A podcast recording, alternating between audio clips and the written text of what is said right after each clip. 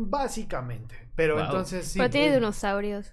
Ahí está un extra muy grande. Y fuera de bromas, me está costando mucho trabajo encontrar a chicos de la edad de Dani que jueguen Ark, porque requieres una gaming PC. No sé si tengas una compu. No tiene que ser fancy, pero me refiero a tienes que tener una laptop del último par de años para correrlo, ¿no? Entonces, te lo recomiendo mucho. Y de nuevo, si le gusta, ponte en contacto conmigo para que los metamos a la misma idea y vamos a ver quién se mata primero. A ver quién mata a quién. Esto es como un Play-Date de señoras, pero del siglo XXI. Está buenísimo. Muy bien. Sí. La nueva generación de Play-Date. Empezamos, ¿no? Ya no llevamos hoy al parque, ahora vamos a meternos a la misma isla. A ver qué pasa. Bueno, empecemos. Ah, no tienes audífonos, entonces no vas a escuchar nuestro increíble intro.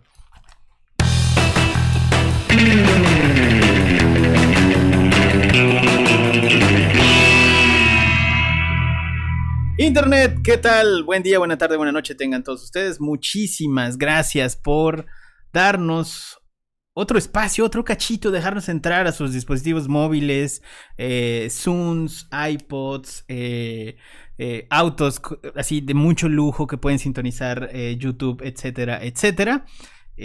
Como todas las semanas, bueno, hoy tenemos un programa especial, pero particularmente el de hoy va a ser súper, súper especial. No sé si lo notan, pero hay algún invitado ahí diferente que no había estado con anterioridad en este stream. Pero antes de pasar a él, vamos a presentar rápidamente. Penny, ¿cómo estás? Hola, Internet. Pues bien, otra semana de tener mucho trabajo, sentir que los días pasan demasiado rápido. Esta semana fue nuestra primera campaña de 2,5 millones. Muy bien, aplausos a eso. Bueno, fue la primera campaña de ads de 2,5 millones que corrimos en un mismo mes. Entonces, a ver qué tal nos va. Así que pongan todas sus veladoras y rosarios y demás para que todo funcione y no se vaya dinero en ningún momento. Van a notar pies y cosas moviéndose por acá porque tenemos haciendo algunas tomas a Edwin y a Miguel. Saluden, muchachos. Pero no sé, coño, saluden a una cámara. Hacia acá, con la mano, con la mano. Ahí está. Hola. Mikey, ¿no está? Bueno, está aquí atrás. Pero bueno, ahora sí. Tenemos un invitado que mi yo adolescente habría estado... O en este momento está como muy, muy contento de tenerlo. Te está haciendo pipí en tu mente. Sí, sí, exactamente. Estoy como niña en concierto de los Backstreet Boys en este momento, como adolescente de los 90s en concierto de los Backstreet Boys, justamente así, porque la verdad es que soy muy muy fan de tu trabajo desde hace mucho mucho tiempo. Y bueno, para los que no lo conozcan, porque nos acaba de confesar que ha dejado de estar en el ojo público desde hace algún tiempo, pero muy seguramente conocen su trabajo. Él es Jorge Pinto. Jorge, ¿cómo estás? Estoy muy bien, muchas gracias. Hoy ha sido un buen día. ¿Cómo llegaste a este parque? ¿Cómo llegaste aquí? ¿Cómo llegué aquí? Porque me diste dinero. Muy bien. Esa es la única respuesta que necesitamos. Muchísimas gracias por haber aceptado ese dinero para venir al podcast. Y bueno, si no conocen a Jorge, Jorge hace... ¿Qué no hace Jorge? A ver. Tenemos acá libros que además están ilustrados. Entonces son como novelas ilustradas o libros ilustrados, manuales ilustrados. ¿Cómo pudieras decirle, por ejemplo, al de Hipsters? Son como ensayos. ¿Ensayos ilustrados? Ensayos cómicos ilustrados, pero el modo más fácil de entenderlo para la mayor parte de nosotros es, haz de cuenta, un libro de Ríos. Ok, ¿un libro de Ríos? Pero para millennials y hecho por millennials. ¿Al almanaque chavorruco? ¿Este sí es un almanaque ilustrado? Ese es es una especie de galería de los íconos culturales de nuestra, ya sabes, como el mouse de bolita, que los Zoomers no tienen idea horrible de lo que es limpiar. Abres un mouse este libro bolita. Y es fantástico lo viejo que te sientes cuando abres este libro. Ay, cuando empiezas a ver los como reviews de las películas y ya vi esta. Ya vi esta. Y esta la vi muchas veces de niño. Solo para darse un quemón. Y como de repente pasas y la de Home Alone. Y después dices, Macaulay Culkin tiene 40 años y es como que... Guay. De las primarias públicas en México. Qué fuerte. Ya soy grande. Y por lo cual todos... Bueno, al menos yo te conozco por eso. Yo te conocí justamente por esto, que es Bunsen. No sé si se alcanza a ver sin la luz. Ahí está, Bunsen. Bunsen es un webcomic. ¿Webcomic? Puedo decirle porque luego se molestan conmigo si les digo otra cosa.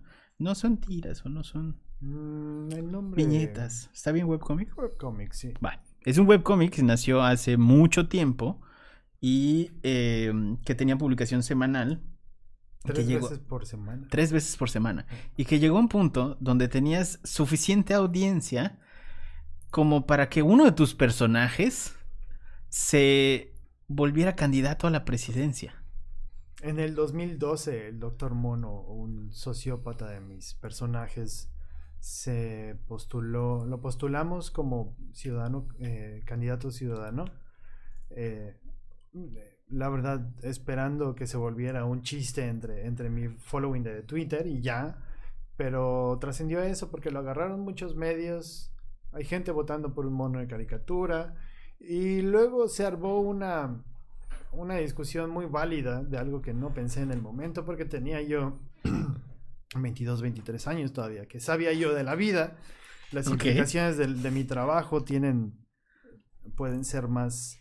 complejas de lo que uno espera o de lo que uno ve, y las implicaciones de la candidatura del Dr. Mono, que empezó como un chiste, pues empezaron a resonar y a tocar ciertas notas personales en la política de mucha gente en ese momento. 2012 es cuando estaba pasando una serie de problemas con las transiciones entre los partidos y empezaron a salir muchos partidos como pequeños y había mucha confusión. Disparó como que nuevos campañas, además, ¿no? Y aparte todos estamos el consenso general era así como que no soportamos a los políticos y salieron estos nuevos pues agrupaciones políticas pequeñas que fueron creciendo rápidamente porque era como que vamos a hacer políticos pero para la gente, y era como que era la misma historia, pero eran nuevos, eran otros colores que no habíamos visto antes y como que estaba muy revuelto el clima político en ese momento. Entonces eso hizo que la gente dijera, ¿sabes qué? Ay, ya voy a tirar mi voto a la basura. Y cosa que nunca promovimos. No era un asunto político desde ese punto de vista, era, miren, la campaña giraba alrededor, es un es sádico, es un sociópata, es un mono de caricatura y aún así es tu mejor opción. Es ignorante. Ignorante, una cosa así. Le hicimos una canción. Y sí, había la canción y había el video que era que... musical. Y salía haciendo así cosas y golpeando, creo que... Y era así como que... Y hace todas estas cosas, pero sigue siendo tu mejor opción. Y lo triste es cuando evalúas a los candidatos humanos y dices, sí es mi mejor opción. Sí, ese era el punto. ¿Tienes datos de cuántos votaron por él? No realmente, nunca fue así. O sea, la gente votaba y mandaba sus fotos. Y hay un backup enorme de eso. Fotos, sí, varias cientos. Nunca las conté, pero están los de las fotos y luego los que no tomaron fotos. Y lo suficiente para que se registrara en una ciudad que no recuerdo ahorita, en el norte, en un estado del norte. Suficiente gente votó como para que apareciera clic, un blip. En el INE era, antes IFE, era IFE, en esa época era IFE. Exacto. Entonces, era muy pequeña la comunidad, entonces, por algún motivo, mucha gente votó en esa comunidad y pues por eso subió. Entonces, en las actas del INE oficiales sí está registrado el Dr. Mono no me acuerdo, creo que era Nuevo León. Carajo. Sí, se puso complejo. Qué gran anécdota. O sea, lograste lo que Kumamoto no ha logrado hasta este momento. Básicamente, ¿no? Y con cero presupuesto. Sin salir a votar. Sin estar en Star Wars. Exactamente. Sí, ¿no? Wow. Yo creo que eso habla mucho del poder de las plataformas digitales y de el poder que puede tener un webcomic, o sea, una imagen. Que la gente realmente es como que mueve a las personas. Pero mira, ahorita que estábamos platicando en que entraste, me diste una serie de cosas. Sin albur, que todas tenían que ver con cosas que haces en tu trabajo y estás en no mames todo, o sea, estás haciendo blockchain, por ejemplo, estás trabajando un poco con este tema de la obsolescencia de la tecnología, con el asunto de los datos, estás desarrollando contenidos, moviendo a youtubers. por alguna extraña razón sabes de matemáticas. Eres un diseñador muy extraño. Pero no, era un chiste esa tarjeta de Vivimos en una simulación, porque me recordó esto al setup de Joe Rogan entrevistando a Elon Musk y ofreciéndole drogas en su podcast. ¿Te acuerdas que pasó eso? Sí. Entonces, pues Elon Musk, siendo Elon Musk, empezó a hablar de, pues, incoherencias, porque el señor está un poco saturado ahorita y era un chiste, no sé nada sobre simulacra, simulacrum, nada más soy un turista en esas cosas. La pregunta por acá es, me dice, ¿te contactó QAnon para llevar comunicación del grupo en México? Ah, QAnon. QAnon. Sí. Ah, no, ese es un trabajo en el que estoy trabajando. ¿Es otro ahorita chiste? ¿Ah? ¿Perdón? ¿QAnon? QAnon, sí. No es albur, sí es un... No, QAnon es un personaje político americano que está expandiendo sus garras políticas en Latinoamérica ahorita. Y pues estuve en contacto, me contactaron para llevar la comunicación en México y Centroamérica. En todo, o sea, y de repente nos pusiste algo de SEO acá, que nosotros hacemos SEO. Uh-huh. Todo. Llevaste youtubers algún tiempo. Sí. No sé ni por dónde empezar, pero creo que empezamos por los cómics. Me gustaría que nos cuentes un poquito esta historia de cómo llegas, cómo Jorge Pinto de repente dice, bueno, me gusta dibujar, veo que hay un canal acá en internet, vamos a subir estas piezas de contenido y hacerlas, empaquetarlas para que se vuelva algo, un producto. ¿No? Sí. ¿Cuál es la pregunta? ¿Cómo llegas a eso? Uno se encuentra en eso después de trabajar en muchas cosas al azar. No fue un plan específico, fue voy a trabajar sobre mis fuertes, que son escribir y dibujar. Fue un asunto lógico de, bueno, si puedo escribir y puedo dibujar, puedo hacer un cómic. Lo publico en internet, porque en esa época, estoy hablando del 2008, 2009, obviamente ya todos en México estábamos en internet, pero todavía no había nacido en México pues compartir memes, por ejemplo, todavía era algo muy nuevo y no era algo que pudieran disfrutar todos. Entonces había muy poco contenido cómico en español que estuviera pensado para ser compartido en internet. ¿Ok? Estaba abierto ese mercado en esa época. Sí, me refiero a que no había suficiente contenido de chistes en mexicanos. Sí había humor en español. Claro. Y obviamente había humor en inglés por doquier. Pero era un humor en español, el humor de la televisión. Era muy producido. No había humor para el mexicano común, para los estudiantes, los problemas de estudiantes específicamente de México. Mi cómic trata sobre unos científicos, entonces el cómic retrata problemas de la vida universitaria y la vida de trabajo y godines en esa época, de un modo que nadie hablaba de eso. Por eso pegó Bunsen en esa época. Ahorita obviamente no tiene sentido, porque el mejor humor y los mejores chistes salen de todos, de esta maraña de creadores amateurs y profesionales. Entonces todo lo que pueda generarte risa con tu estilo de vida en México ya está retratado en memes. Esa era la función de los webcomics hace 10 años, porque no teníamos las plataformas para los memes que hay ahorita. Esa fue la motivación de cómo llegué a webcomics. Y de ahí, ¿en qué momento saltas a todo lo demás? O sea, ¿cómo el webcomic te lleva a manejar la comunicación de un político, o a trabajar con youtubers, o a... La estrategia de... hacer bitcoins. ¿Cómo carajos conectas tu cómic con cosas de bitcoins? Me costó mucho trabajo mantener mi interés en las plataformas tradicionales de webcomic. Cuando haces lo mismo 5 años, 6 años, por más que lo ames, tienes que considerar, ok, voy a hacer esto toda mi vida o voy a probar otras cosas. Y dentro de mis intereses personales está la programación y el desarrollo de infraestructuras de software, de computadoras, y etcétera. Entonces lo que hice fue, ok, ¿cómo? Hay muchos genios de computadoras y hay muchos genios artistas.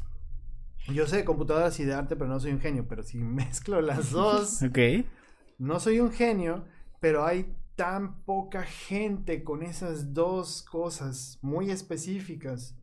Entonces sobresalgo en un campo muy específico y muy pequeño, pero me permite ser un experto en algo que mucha gente no es experto. Y es, por ejemplo, como imagina a una diseñadora de modas vendiendo su trabajo en sus productos en Facebook, digamos, pero si esa diseñadora de modas además adquiere el skill de programar, digamos, significa que puede hacer su propia tienda y crecer su negocio con mucha menos pérdida de recursos por pagarle a Facebook, Instagram, etcétera, Google, etcétera. Entonces hay una oportunidad de crecimiento que no mucha gente habla en ese aspecto, creo yo. Como mezclar dos o tres o cuatro, porque entonces si eres... Sí, mientras más diversifiques como tus capacidades, tienes, exacto, las posibilidades de desarrollar cosas nuevas y diferentes dentro de un mismo como entonces, que nicho. No eres un MasterChef, pero haces buenos pasteles, ok. Buenos pasteles no te van a llevar a ningún lado. Pero si sabes, además, SEO. Ajá, o incluso si sabes marketing en Instagram. Pero lo padre es que además, a nivel real, mucha gente es, ok, sé pasteles y sé SEO. Pero además, soy buen cantante. Y puedo hacer mi propio jingle para mi propio postre. Y entonces es la diferencia, porque cualquier tía vende postres por Facebook, pero tú tienes un jingle. Y eso te separa y te pone en una posición de éxito mucho mayor a que si solo te vuelves experto en una cosa. Entonces, en realidad, cuando dices, estás en muchas cosas, estoy en blockchain, estoy en... Cierto, recuerda nada más que son experiencias de trabajo en las que entro y me informo de los básicos, pero no soy necesariamente experto en ninguno de esos campos. No ha sido necesario, porque la mezcla de estas cosas han hecho que mi clientela sea muy reducida, pero muy específica y más redituable a que si doy el escopetazo a ver a quién le pega a mí. Si solo hago una cosa, pues entro a una competencia con 6 millones de otras personas que hacen lo mismo en mi área local. Buenísimo. Oye, me queda duda. ¿En qué punto? Porque, bueno, hay un asunto acá que de tu tema laboral que me llama un poquito la atención, que muy seguramente a más de uno nos van a decir que por qué no preguntamos, y es ¿cómo llegaste a mover youtubers? O sea, dirigir youtubers. ¿Qué? O sea, ¿cómo? ¿Se da a partir de este tema de los...? Fue una situación fue serendipity, fue un asunto de que los que empezamos a crear webcomics y contenido digital en esa época, 2008, etcétera. Yo me acuerdo que te leía a ti, leía a Cinderella Regia, sí, Caballo Negro. Éramos muy pocos, literalmente éramos, no sé, 10, 15 personas en México haciendo esto. Entonces, ¿cómo llego a trabajar con youtubers? Bueno, pues algunas de esas 10, 15 personas se fueron a hacer música, y otros se fueron a hacer YouTube, y otros nos fuimos a hacer libros, y al final seguimos trabajando después de 10, 15 años, a pesar de que ya estamos en distintas industrias. Eso nos permite intercambiar nuestras capacidades, y eso es bastante... Fue una cuestión de que tuve que haber estado en ese lugar exacto para que con los conocimientos pasara. Exactos, sí, claro. Con los conocimientos exactos, entonces fue una situación de suerte de haber estado en una...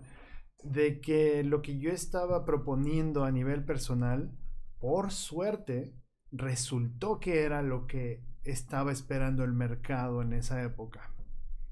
¿Ya?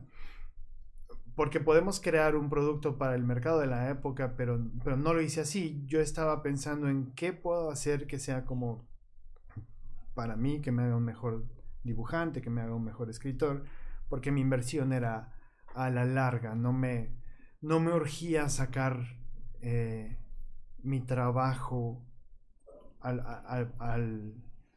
no me urgía vender mi trabajo, porque la promoción que estaba creando alrededor del cómic, que es gratis, completamente gratis siempre y código abierto, pero pues ese hype hacía que me contactaran personas de empresas y de canales, entonces de ahí lo cobraba.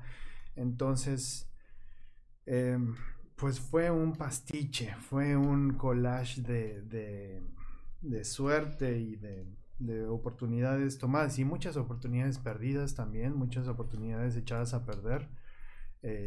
Yo calcularía que más oportunidades perdidas y echadas a perder que las que funcionan, pero afortunadamente en nuestra cultura y en el modo en el que llevamos las narrativas de la historia, uno cuenta y uno recuerda las que funcionaron, que creo que es un problemilla, porque las que no funcionaron, la verdad es que fueron igual de ventajosas al final.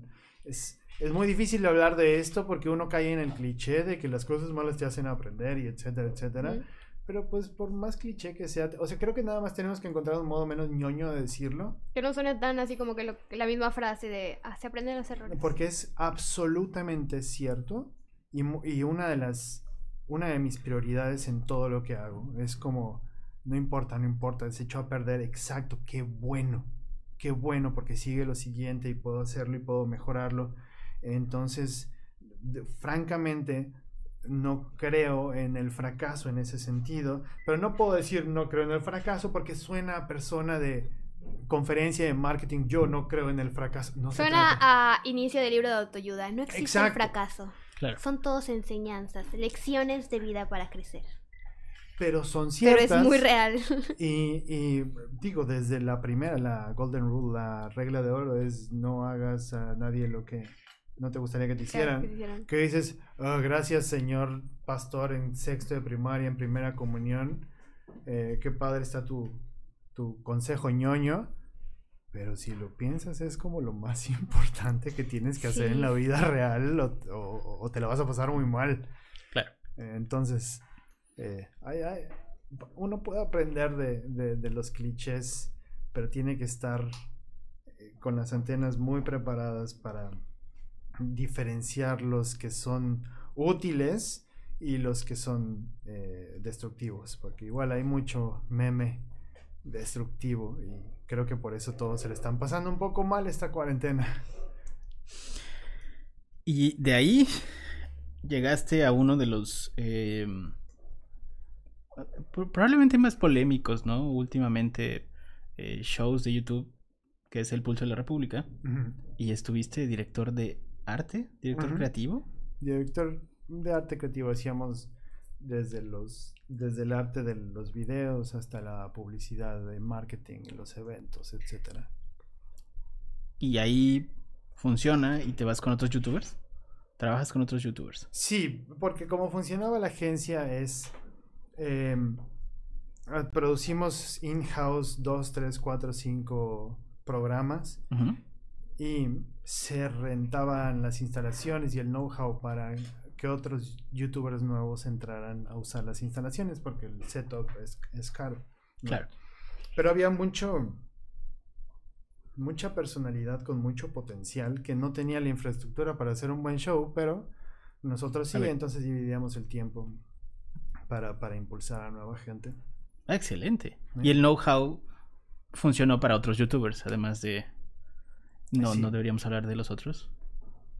Pues es que yo no estaba en esa rama de la empresa, entonces no estoy seguro, no me acuerdo, la verdad. no fueron, como no sé cuántos programas fueron. Yo estaba más bien en la parte de arte y comunicación. Excelente, muy bien. Y de ahí pasas a temas de comunicación ya con empresas e industria y tal. Que vaya, veo la conexión, pero lo que no veo esa conexión es blockchain.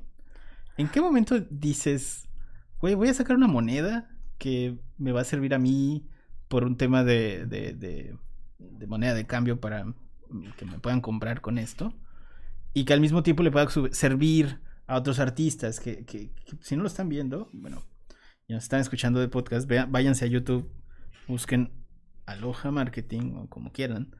Y ahí van a tener estos billetitos que es un Bunsen Coin. ¿Lo dije bien? Bunsen Coin, sí. Esos billetes en realidad solo son representaciones de un Bunsen Coin, que es una unidad digital en una base de datos no centralizada. Eso significa que si tú registras un Bunsen Coin, está ligada a tu nombre indefinidamente y los puedes transferir a otros nombres si quieres.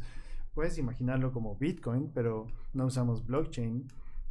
Blockchain utiliza una proof of work, que es como pues requieres poner una computadora a trabajar para generar bitcoins, y eso se me hace como un desperdicio de recursos muy grande, porque si quieres tener como muchos bitcoins tienes que tener un edificio de computadoras que... Claro. Bitcoin se fuma 2 plantas nucleares, no sé si al año, no sé si el dato es como al día o al año, pero el punto es que están desperdiciando recursos a lo loco en blockchain por el proof of work. Pero hay alternativas. La idea y el concepto de blockchain puede ser forkeado y puede ser modificado para servir distintos distintos intereses de la humanidad. O sea, no solo tiene que ser dinero, ¿no? Blockchain no tiene que ser blockchain, puede ser otra base de datos. Y no tiene que ser dinero, puede ser arte o puede ser comedia. Dogecoin. Dogecoin, ¿lo ubicas? El meme del... que todavía valen. Todavía valen. Creo que están como en los 560 y tantos dólares ahorita, ¿no? Una cosa así. Pero también se puede hacer sin dinero involucrado, que es lo que estoy haciendo, que es con arte, piezas de arte original involucrado. El valor de esto es, todo mi trabajo ha sido digital hasta el momento, casi todo. Hay libros impresos, pero en general el 90% es digital. ¿Cómo puedo crear objetos físicos que sean piezas de arte para que cuando compres un Bunsen Coin tengas algo que enmarcar para tu sala? Ese es el punto del Bunsen Coin, realmente es arte, no se trata de hacerte rico con eso, pero el asunto es como está armada la base de datos. Uno podría técnicamente inflar los precios de los Bunsen Coins que tiene con relación a la compra y venta de los demás. Mi punto es, pues esto se puede convertir en una inversión como de dinero de verdad, pero no ese es el punto. El punto es una plataforma de intercambio de arte que pueda ser replicado por otras personas. Todo esto es código abierto, entonces Bunsen Coin es pues el experimento inicial, pero lo importante es que la plataforma que estamos desarrollando y que vamos a seguir desarrollando el próximo año es para que otros artistas puedan vender su trabajo directamente a su público sin pasar por los filtros de PayPal o Facebook o todas estas empresas que cuando vendes te quitan el 30% de lo que vendes, o el 20% o el 7%. Con esta situación puedes empezar a vender trabajo directamente, como sin depender de estas empresas. Y eso es algo muy importante, porque creo que estamos dependiendo mucho de las 10 empresas grandes, y no creo que eso sea sostenible. Yo creo que en unos 5 años se va a poner más feo, y en unos 20 años se va a poner tan feo que ya ni nos vamos a acordar que había algo antes, cuando todos nuestros comportamientos estén invadidos por el algoritmo. Va a ser muy difícil encontrar experiencias personales con el arte en el mundo digital, creo yo, más adelante. Del modo que objetos físicos van a ser muy valiosos para todos nosotros, muy valiosos. Un buen libro, ya sabes, un buen libro, pasta dura, bien impreso, un disco de vinil. No es un asunto hipster, es un asunto de esta obra significa algo para mí. No quiero que esté en un disco duro que se puede quemar en cualquier momento.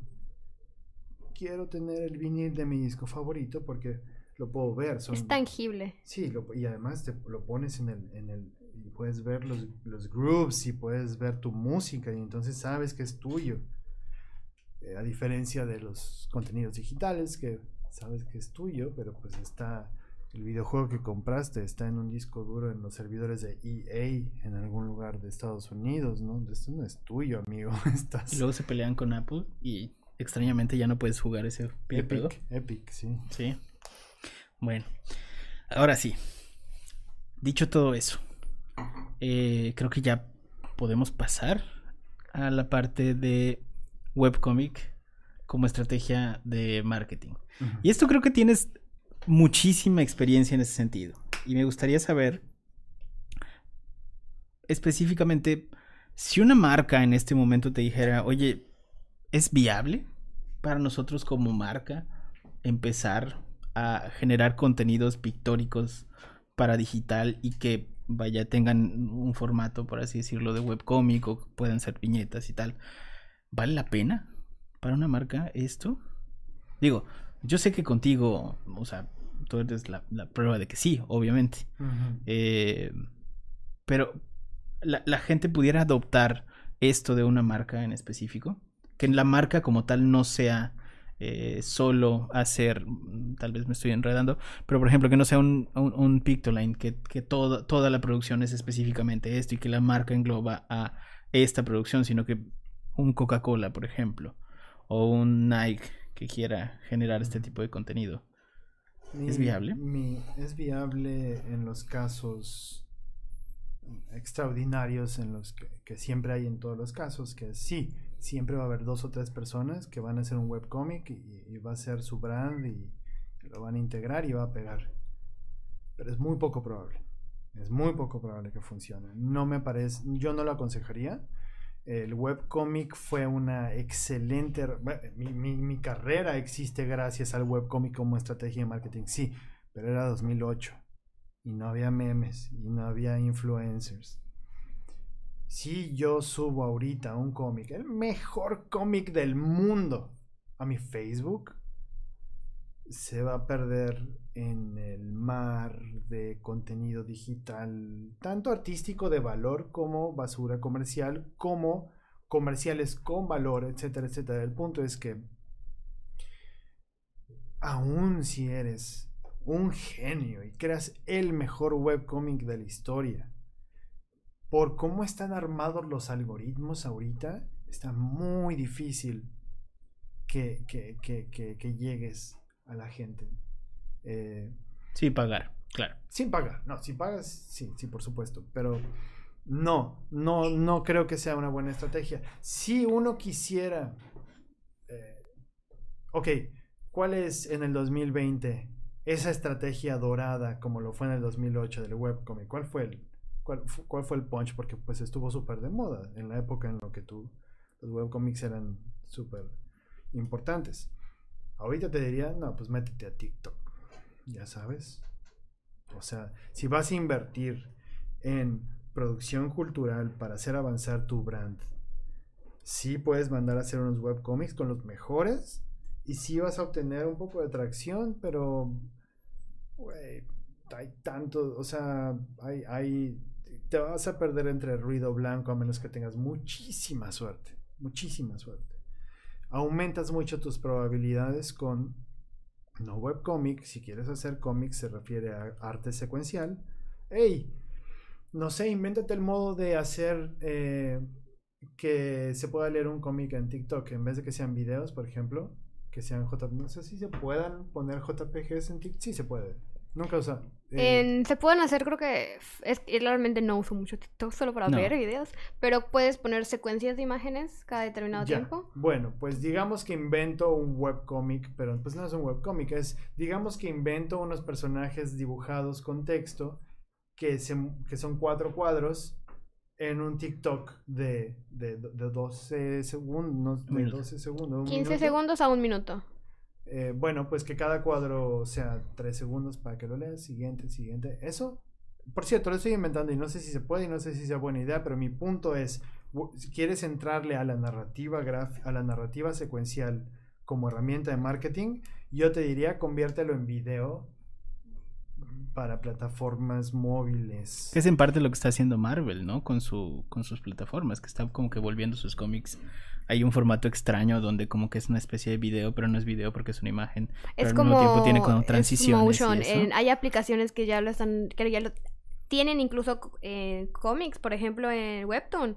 Hay algunas series que tienen... están musicalizadas y aparte tienen unas animaciones. O sea, no es una... no es un video, pero partes de la... es como una transición para mostrarte la viñeta. Transición. Entonces, de repente entras a un capítulo y hay una música de fondo para armonizar con... el mood del capítulo. Y aparte, por ejemplo, el cielo tiene animaciones, algún personaje tiene brillos y todo. Esto entonces es un gran ejemplo de lo que estaba hablando de, digan, Marvel, ok, 100 personas, pero si quieres hacer algo así, imagínate lo valioso que es que sepas guionismo de cómic, sí, ilustración, animación, música y edición de video. Ahora dice, son 5 skills como distintas.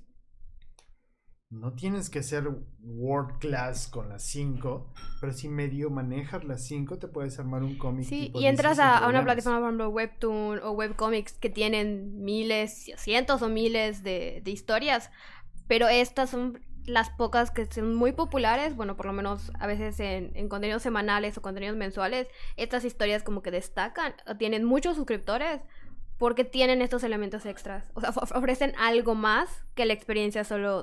de la historia, sino que está armonizado con otros elementos. Hay un webcomic sobre... que está muy interesante, pero ese no... está igual, no musicalizado, pero tiene una ligera animación, que va de... no recuerdo el nombre exacto, pero es un mundo donde ha llegado la dependencia tecnológica a tal punto que para poder interactuar en la vida real con personas, tienes que tener como que monedas digitales. Y poder interactuar, a platicar con una persona te cuesta un número de monedas. Prostitución global. Con tu, por ejemplo, móvil. O sea, vas a platicar con una persona, tienes que pagar, no sé, 300 monedas digitales que se consiguen con dinero real que tienes que ganar trabajando. Mira, eso deberíamos de hacer ya. Si entonces, yo no puedo ir a tomar un café para escuchar actividad de negocio. ¿Quieres ir a una disco? Tiene un costo, no el hecho de entrar, sino el costo de estar en un ambiente con varias personas, escuchar música. Yeah. Todas las experiencias de interacción en la vida real ya tienen un costo en pues un ticket que tienes que pagar en la aplicación que tienes como una pulsera y en tu teléfono. Está como monitoreado todo por una compañía. Es un cómic muy interesante. Lo voy a empezar a hacer. No recuerdo el nombre exacto, pero está así. La idea me resultó un poco perturbadora porque igual habla de, al principio, o sea, el mundo como que se acaba, están todos viviendo bajo tierra, hay un pisos, por decir, de mientras más abajo estés, tienes menos dinero, porque menos te llega la luz del sol que entra como del hoyo subterráneo donde vivimos todos. Mientras más dinero tengas, estás más arriba y pues puedes acceder a más experiencias sociales reales porque tienes más monedas para gastar en esas interacciones. ¿Cuándo vamos a llegar a ese punto, Jorge? Porque justamente es lo que estabas diciendo hace un momento, ¿no? De que cada día va a costar más el tema de tener experiencias físicas, humanas y tal. Yo creo que simplemente... se van a acostumbrar los niños a que sea por VR. Yo creo que... Y esto de la pandemia vino a acelerar las cosas, ¿no? También. Y por eso lo digo. De hecho, hace un año te hubiera dicho, VR es como cuando todos fuimos a ver películas 3D al cine durante 3-5 años y luego todos nos aburrimos colectivamente de las películas 3D. VR era eso, era un gimmick, no funcionaba. No era necesario. Sí funcionaba, pero no era necesario. Ahora es necesario. En ese sentido, creo que la experiencia VR va a mejorar de calidad tanto que, a pesar de que nunca va a sustituir el asunto físico, yo creo que los chicos, los que tienen ahorita 6-7 años, que van a empezar a ir a la escuela virtual y en 2-3 años que salga un VR barato Yo creo que van a necesitar interacciones físicas menos y menos y menos, y por supuesto hay un problema ahí de, tenemos que estar en contacto con comunidad y no es lo mismo, pero la gente se va a adoptar, la gente va a usar la herramienta más eficiente y más práctica cuando el VR sea tan fácil que lo tienes junto a tu escritorio, como tienes ahorita un celular.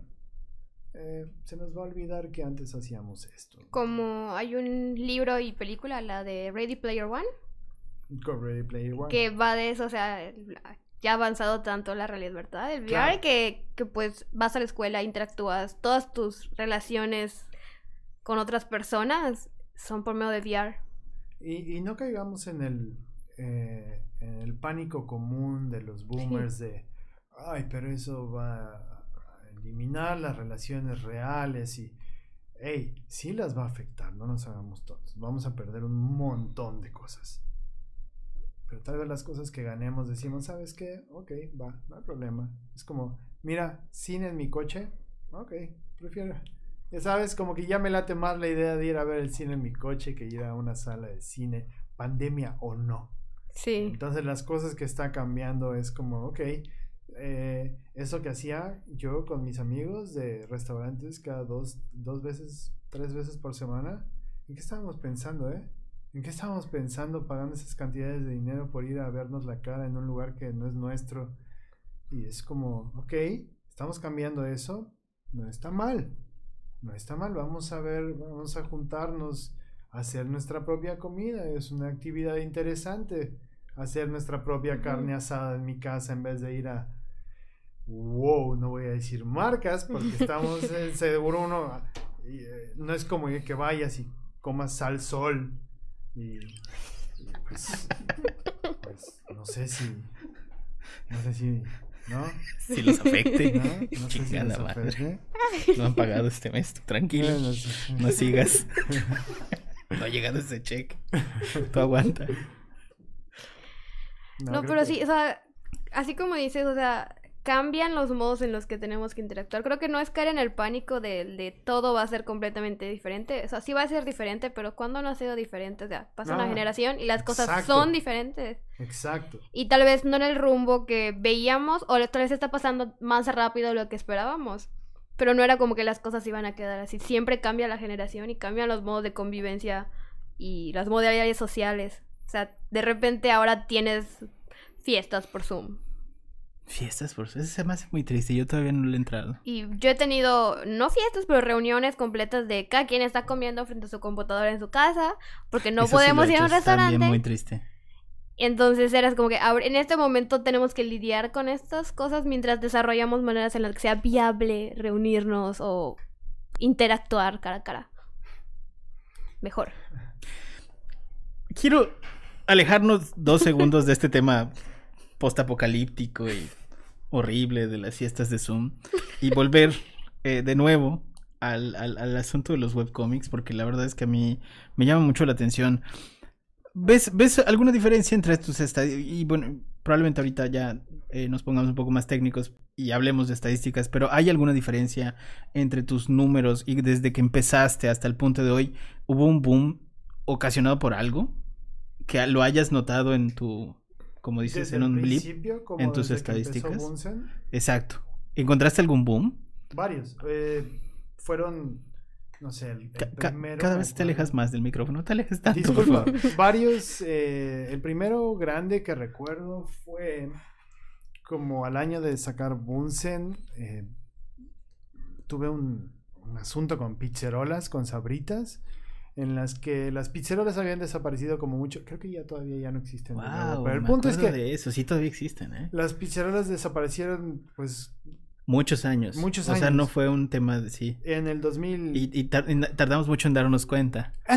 Ese era el punto. Que como que... como que desapareció y nadie se había dado cuenta que ya no estaban en las tiendas. Exactamente, entonces... es que las pizzerolas eran buenas, pero era como el señor que vende tortillas por tu casa. Sí, es así como que si desaparece, pues... entonces un día llego a Walmart y veo pizzerolas y yo así de que funcionó mi máquina del tiempo o volvieron las pizzerolas, y puse una foto en mi Twitter en esa época y resulta que la gente le explotó así como que, a ver, me estás diciendo que hay pizzerolas. Entonces dije, ok.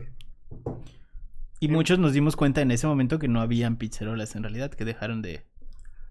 Ese sí. Era el meme. Entonces, esto era 2009, como el asunto de Trending Topics aún no había llegado tanto a México, pero fue uno... Fue un trending topic en México de algo que no era común, que la gente todavía no era tan común en esa época. Entonces lo que pasó fue que las revistas y los canales y me empezaron a contactar así que ¿cómo hiciste viral una marca? Y yo así que, hermanos, si ustedes supieran lo mucho que no hice nada. Yo tuiteé una foto y le gustó a mucha gente. No, yo, mira, yo creo que soy un buen estratega en el sentido de que medio tengo una idea de lo que podría pasar, pero en general lo estoy improvisando porque ya me di cuenta que si le echo muchas ganas a algo... Acabas que de quiero, describir toda mi vida. No, claro. Si, mira, en una frase. Mira, mis mayores éxitos en la vida de los que estamos hablando y etcétera, pues fueron por suerte, la verdad. Pensé que ibas a decir tus hijos o algo así. No, me refiero a...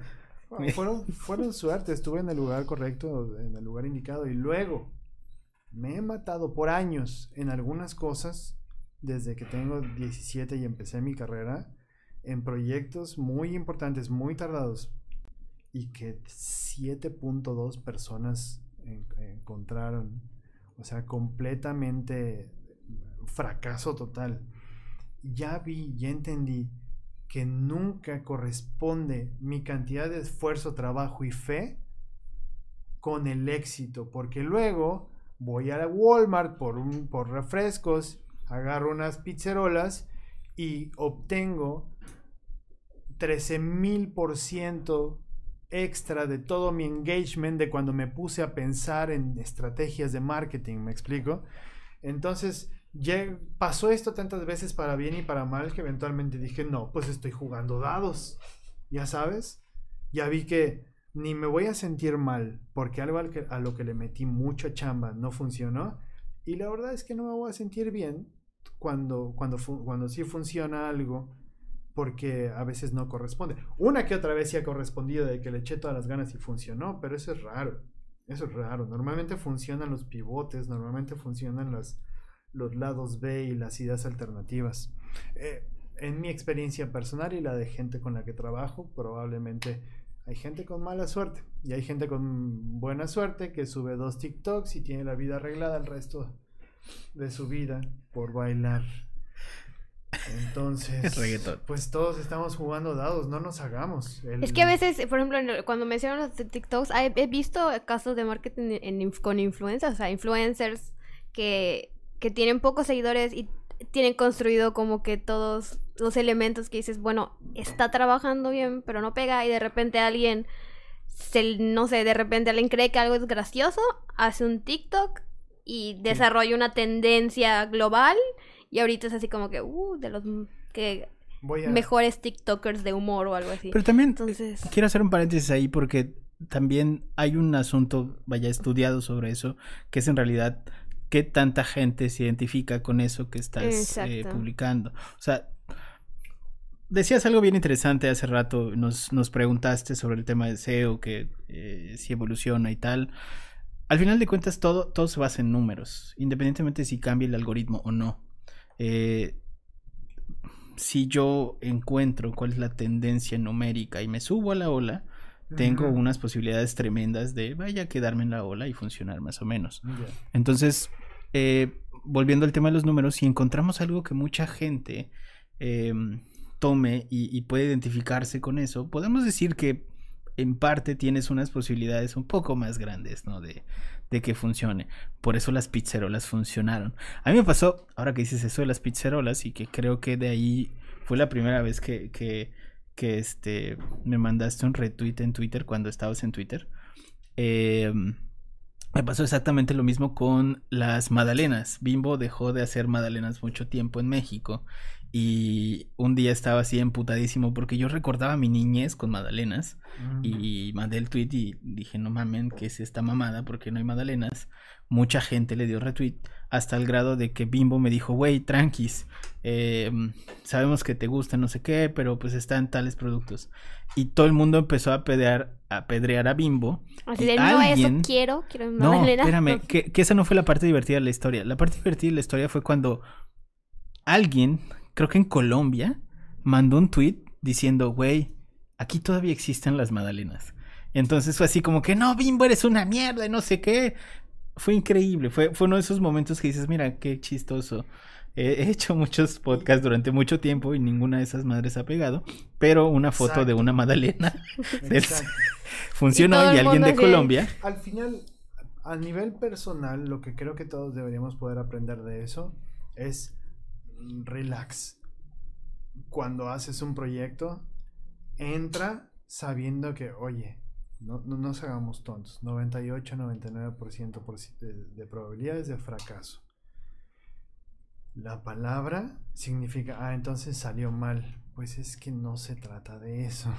Se trata de ir disparando sistemáticamente a distintas encuadres de la estrategia de marketing y esperar lo mejor. Y no tiene que ver con la calidad de tu trabajo, porque estas 4 o 5 entradas que le das puedes estar top notch, dirigidos por Christopher Nolan, pero es que si no estás en el zeitgeist, en lo que está pensando la masa de internet en ese momento, en la pequeña moda en la que sea que estén, si no agarras esa ola, tu trabajo, por más bueno que sea, no va a funcionar. Y creo que esto es muy difícil para muchas personas de entender y aceptar con honestidad, porque lo que pasa es que muchos productores de contenido, agencias, etcétera, llegan con sus clientes con esta onda de, hey, mira, conmigo te puedo hacer una campaña y likes y vamos a intentar hacerlo viral.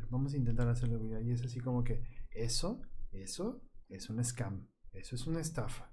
Alguien que te está diciendo, mira, esto se va a volver súper viral, danos esto, unas fotos, etcétera. Nadie nunca tiene control sobre lo que se va a hacer viral. Güey, a nosotros nos pasó algo horrible, que queríamos hacer algo viral. Bueno, vamos a contar la historia. Hace algún tiempo, hace algunos meses, empezamos a trabajar con una marca que ya mencionaste. No voy a volver a decir el nombre para que no mucha gente lo conozca ni lo conecte. Y empezamos a trabajar también con un influencer. Pasa que el influencer nos entrega un material que dijimos, mira, que en realidad lo habíamos nosotros hecho pensado para que sea no viral, pero sí fácil de compartir y que mucha gente se identifique. Es decir, estábamos empezando todavía la pandemia y era este influencer cómico que te decía, güey, no salgan, seas pendejo. En su tono, ¿no? En su lírica de influencer y de personaje y lo que sea. Entonces dijimos, mira, esto tiene como todo el potencial porque es muy corto, el mensaje es muy conciso, mucha gente se va a identificar porque está empezando la pandemia, se puede hacer viral, está interesante. Ese no era el fin. El caso es que se lo presentamos a la marca y la marca dice, no mames, está cagado, pero pues pónganle el logotipo porque no sale el logotipo de la marca, entonces pues no mamen. Y nosotros, ok, fine, no hay pedo. Entregamos ese puto mensaje a 3 personas, 3. No sabemos cómo quitar esa frustración, pero nunca la eso fue viernes. Y le dijimos al influencer, oye, mira, pasa esto, necesitamos el logo, tal, no seas cabrón, échanos la mano, métele el logo. Está bien, en realidad solo iba a meter una marca de agua en un lado. Eso fue viernes. Sábado ya habían muchísimas, si no es que miles de personas compartiendo ese mensaje por WhatsApp y por Facebook, y había mucha gente que lo subía a Facebook porque era muy buen mensaje y se hizo viral sin el puto logo. Alguien filtró la versión no final de que no tenía el video, la marca de agua. Exactamente. Y alguien filtró este video y todos nosotros como, carajo, maldita sea, sí se iba a volver viral. Solo teníamos que poner la marca. Solo teníamos que meter el logotipo. Puedo estar equivocado, pero mi apreciación y mi experiencia diría que con el logo no se hubiera vuelto viral. Cuando lo subimos tuvo bastante impacto, bastante más impacto que todo lo demás que habíamos enviado, porque la forma en la que metimos el logo estaba bien. Oh, de todas formas, estaba el logotipo, vaya, en salía... había product placement, o sea, salía el producto, lo mencionaba y tal. Oh, o sea, nada más querían sobre brandear el video. No, pero pasó extrañamente, me explico, o sea, no hubo control. Y justamente tres personas. ¿Quién lo pasó? Exactamente.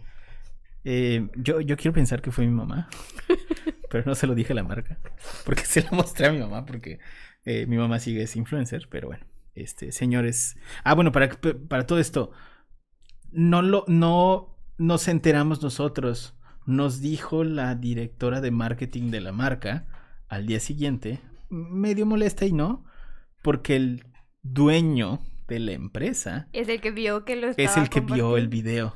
Y nosotros, ¿cómo putas? Me explico, ¿cómo carajos? No hay forma. Y empezamos a traquear y nadie supo. No, y lo vio por WhatsApp, o sea, no lo había visto en Facebook ni nada. O sea, dijo, se lo envió a alguien en WhatsApp. Y dijeron, ay, mira qué gracioso. Y se lo enviaron. Y él así de como que, ¿en qué momento sacamos esto? No lo he visto en las redes. Y justamente lo que dices, que no hay manera de controlar qué es viral y qué no.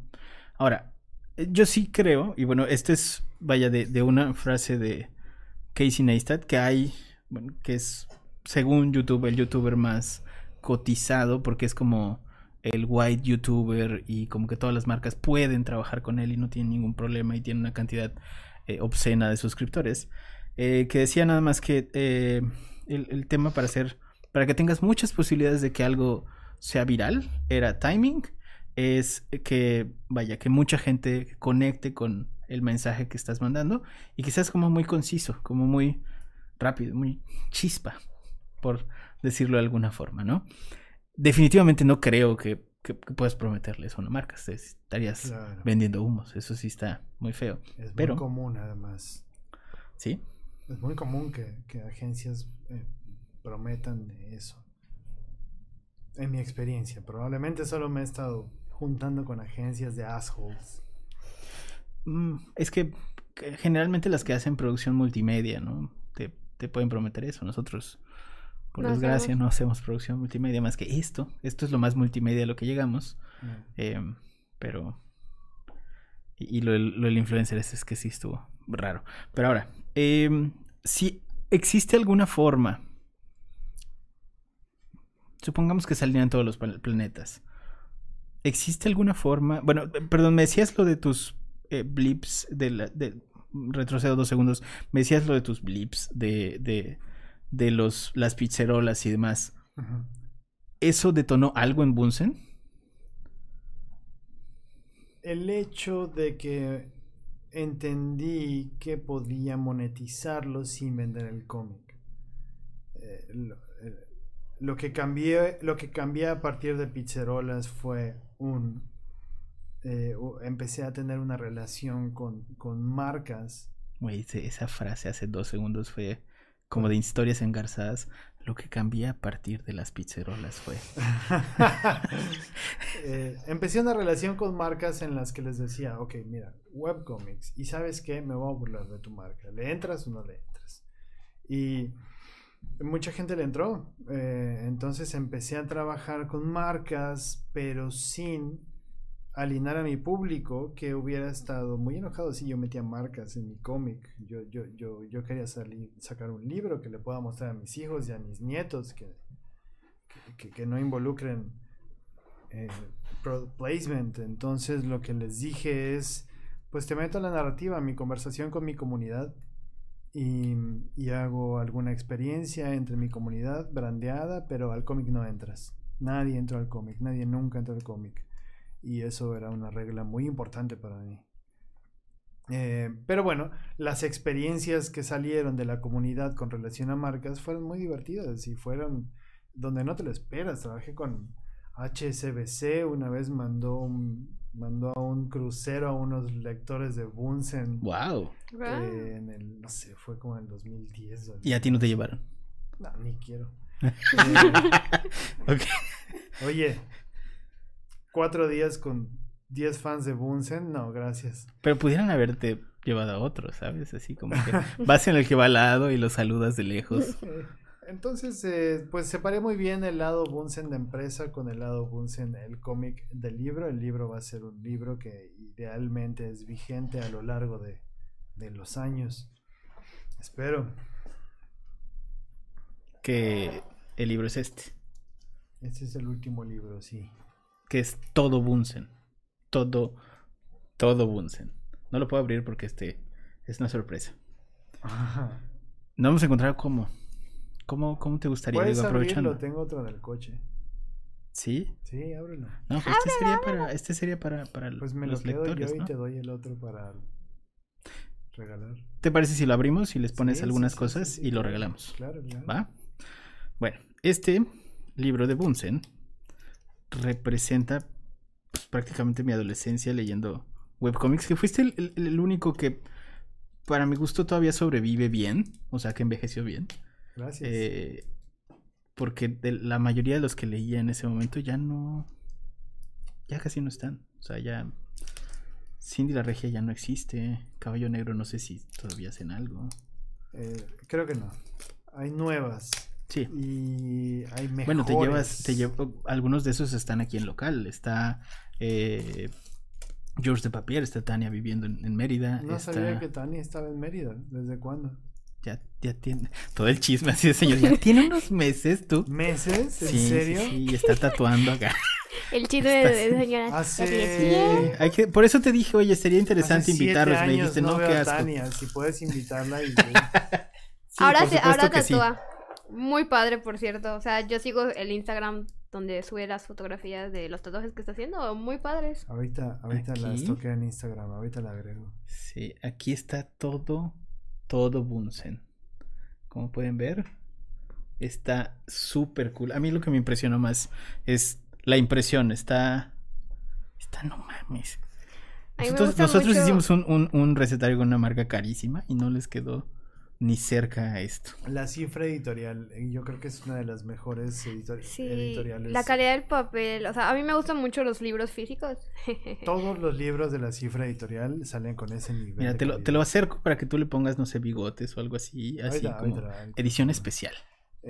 La Cifra Editorial se especializa en este nivel de libros y todos los que saca son así, entonces les recomiendo mucho entrar a la cifraeditorial.com.mx. me parece que es la ilustración. Ahorita lo firmo. No sé, pero de todas maneras vamos a estar, ya sabes, poniendo aquí algunos gráficos y ligas y esto. Ya. Perfecto. Aparecerá. Sí, la cifraeditorial.com.mx. Ahí está. Bueno. Aquí tienen unas portadas preciosas. Fuera de eso, en cuanto a consumo, ¿algo detonó Bunsen? O sea... Porque si yo saco un webcomic, sé que no, o sea, por más 2006, 1999, lo que quieras, si yo hubiera sacado un... No. ¿Algo detonó tus lectores? ¿Hiciste alguna tira que me digas, esta fue la tira? Aquí hubo un boom de lectores y subieron muchísimo mis números. No, tuve la suerte de que como estoy en internet, como te dije, desde mediados de los 90, pude hacer mis pininos, mis primeros 10 años en produciendo contenido para internet, involucrado muchos proyectos, incluyendo un blog, que en esa época, ¿te acuerdas? Los blogspots. ¿Te acuerdas que estaban súper de moda? Como del 2002, 2003 al 2005, 2006. Hubo una, se llamaba la blogósfera. Éramos una cantidad de escritores. Y ahora cuando lo dices, ¿no te hace sentir muy ridículo? Porque yo todavía me acuerdo cuando le decíamos blogósfera y blogstars. Sí. Bueno, ¿qué te puedo decir? Era lo que había en el momento. La ventaja de la blogósfera fue que nos conocimos muchos autores que ahorita seguimos trabajando porque pues nos fuimos a otros proyectos. Entonces, amigos con los que sigo trabajando en parte como con los youtubers es porque empezaron en la blogósfera. El punto es que yo tuve la suerte de que Bunsen empezó a subir como inmediatamente y como siempre hacia arriba, sin picos pero sin bajadas, porque yo tenía un blog antes que se llamaba Malnacido y estaba en la blogósfera y tenía muchos views para la época, no recuerdo, pero pues era uno de los blogs más populares de México, y eso hizo que cuando yo dijera, ok, bye blog, gente que me lee, a partir de ahora voy a estar haciendo Bunsen Comics en esta otra dirección. Entonces empecé haciendo trampa con el cómic, porque pues ya tenía un readership. Es como el youtuber que saca su onda de cremas, que, ¿no?, cuando cierra Vine los manda y a todos, hubo varios que se trasladaron a YouTube y tienen un... fucking hermanos Paul, gracias a esa movida. Sí. Bueno, pues yo me moví de hecho, antes de eso yo estaba en la banda de web developers de Geocities. ¿Te acuerdas de Geocities? Y de... Entonces durante un tiempo fui como artista visual cuando empezó Flash, cuando empezó las animaciones, hacía animaciones como desde el 99 al 2002. Entonces tuve triple suerte, porque cuando empecé a hacer el blog ya tenía yo a aquellos primeros fans de la época de los websites. Entonces me vengo cargando viejitos desde los 90 y todos ellos crecieron conmigo y ahora tienen sobrinos, y ahora los sobrinos están empezando a leer mis cómics. Como ha sido un círculo con mucha suerte. Es mucha suerte porque estuve en el momento. No cualquiera pudo haber tenido la infraestructura y los recursos y el apoyo de sus padres para tener internet desde quinto de primaria en 1995. A eso le atribuyo todo esto. Mi visión es posible gracias a que me abrieron todas esas puertas desde niño mis papás.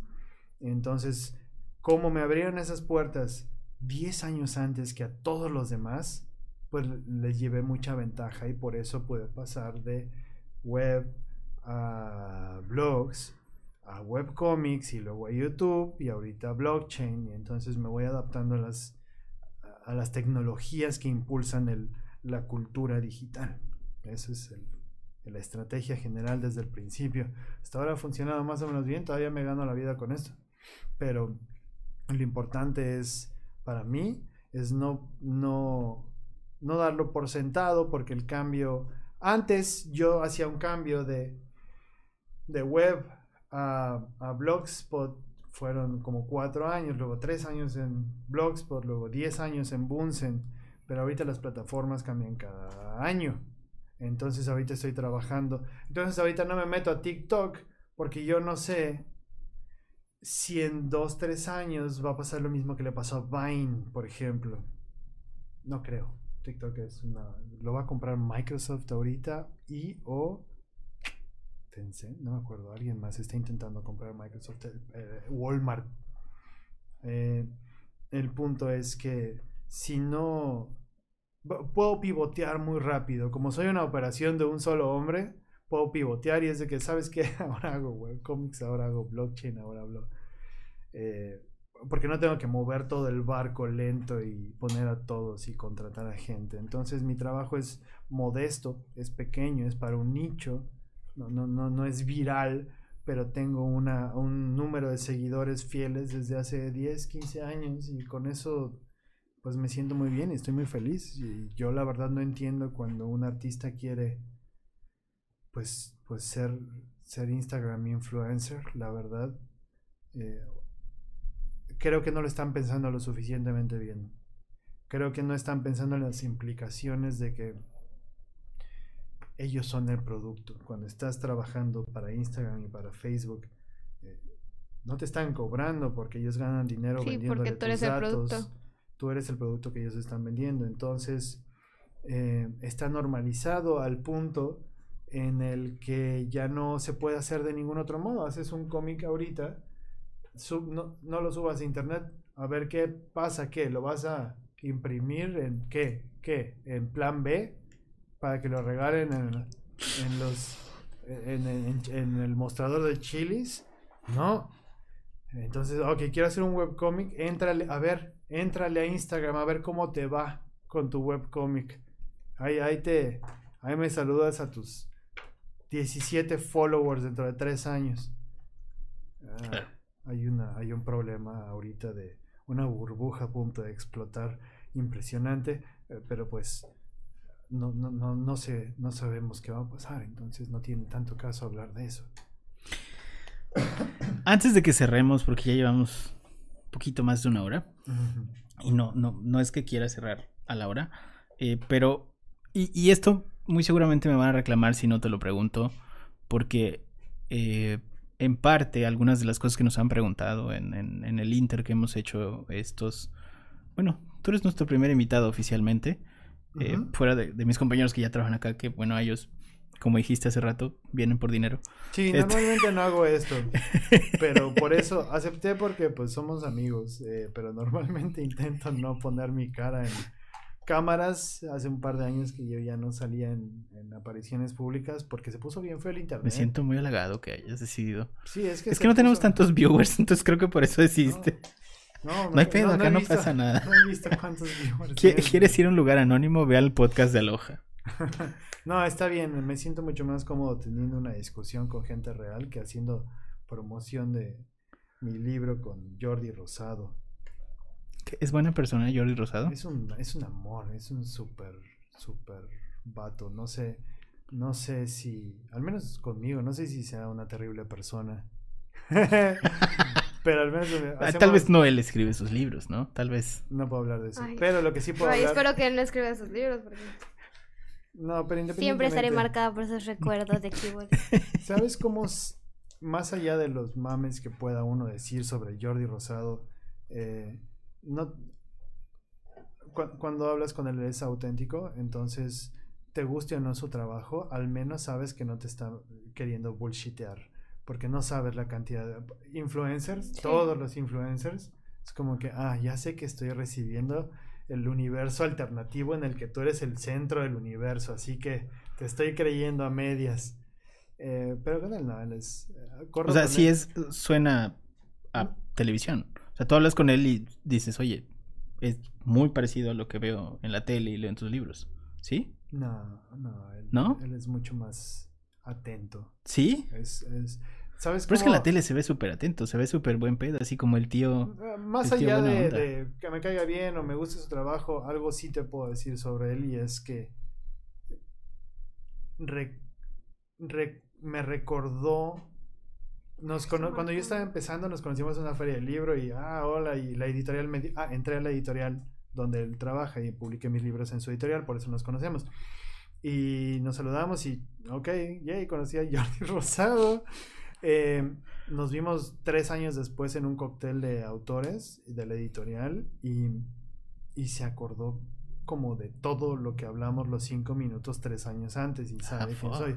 Y eso te puedo decir, nadie en esa industria se acuerda de un escritor que en esa época estaba empezando. Ahorita, cuando nos vimos en el cóctel, yo ya salía en YouTube, entonces, pero no, él se acordó de cuando estaba cargando mis libros, entonces por eso ahorita lo tengo en Nike Run App y hacemos competencia de maratón. ¿Cuántos de ustedes pueden decir que tienen a Jordi Rosado en su aplicación para correr? Es un name drop muy raro, ¿no? Es como si yo quisiera... ¿Es un bromance, Jordi Rosado? Si yo quisiera... Porque veo el brillo en tus ojos de que probablemente es un bromance. Es como... el güey que tiene la oportunidad de hablar de sus amigos famosos y escojo a Jordi Rosado. No sé. ¿Quién? Kalimba es un amor. Una vez me entrevistaron en Radio Fórmula y estaba Kalimba terminando su show en el mismo booth. Y es así como que... Güey, ¿ahora cómo voy a hablar de mi libro si acabo de platicar con Kalimba sobre Jesucristo? Porque su show es cristiano, entonces yo estaba así que... es cristiano, y así me dijo, ¿eres católico? Y le dije, pues no, pero, o sea, técnicamente me bautizaron, entonces supongo que sí somos del mismo equipo. Pero es así como que, pero no tengo una relación con nuestro Señor Jesucristo, entonces... No sé si debamos seguir hablando, Kalimba, Dios. Trato de que tengas una relación con Jesucristo. ¿Es buen pedo? ¿Es buena persona? No, nos dimos 2 minutos, no sé, pero sí. Esos 2 minutos fueron de, decente. No te dijo, es que no eres menor, no voy a hablar contigo, y se fue. O sea, sí fue buena onda. Fíjate, nunca había yo presumido a mis amigos famosos Jordi Rosado y Kalimba. Qué gran momento para internet es este. Pizzerolas, Jordi Rosado, Kalimba. Kalimba, wow. Sí te aseguro que no se acuerda de mí. Y ahorita Kalimba, oye, ¿por qué dicen eso en el podcast de Aloha? De mí, ¿no? Bueno. ¡Ey, Moenia! Pero, Moenia. Moenia ha sido mi favorito porque hicieron un truco mágico conmigo. En una... Moenia haciendo un truco. Moenia, el grupo. Ok. Estábamos en me iban a entrevistar en... ahí estaba Moenia porque también nos iban a entrevistar. Y hicieron un truco mágico en el que desaparecí. Es como, nos pusieron en un lugar como así, todos platicando entre ellos. Y cada que les intentaba hablar no me hacían caso. Entonces, no, obviamente después de 2 veces... Pero no me hacían caso en el sentido de que como que no me estaban escuchando y dije, no me escucharon. O tal vez se están preparando psicológicamente para hablar de su último disco. Pero pues estuve 15 minutos en un lugar completamente invisible. Wow. Que por cierto, no es crítica, no es que estoy diciendo son unos assholes. No. Nada más es como...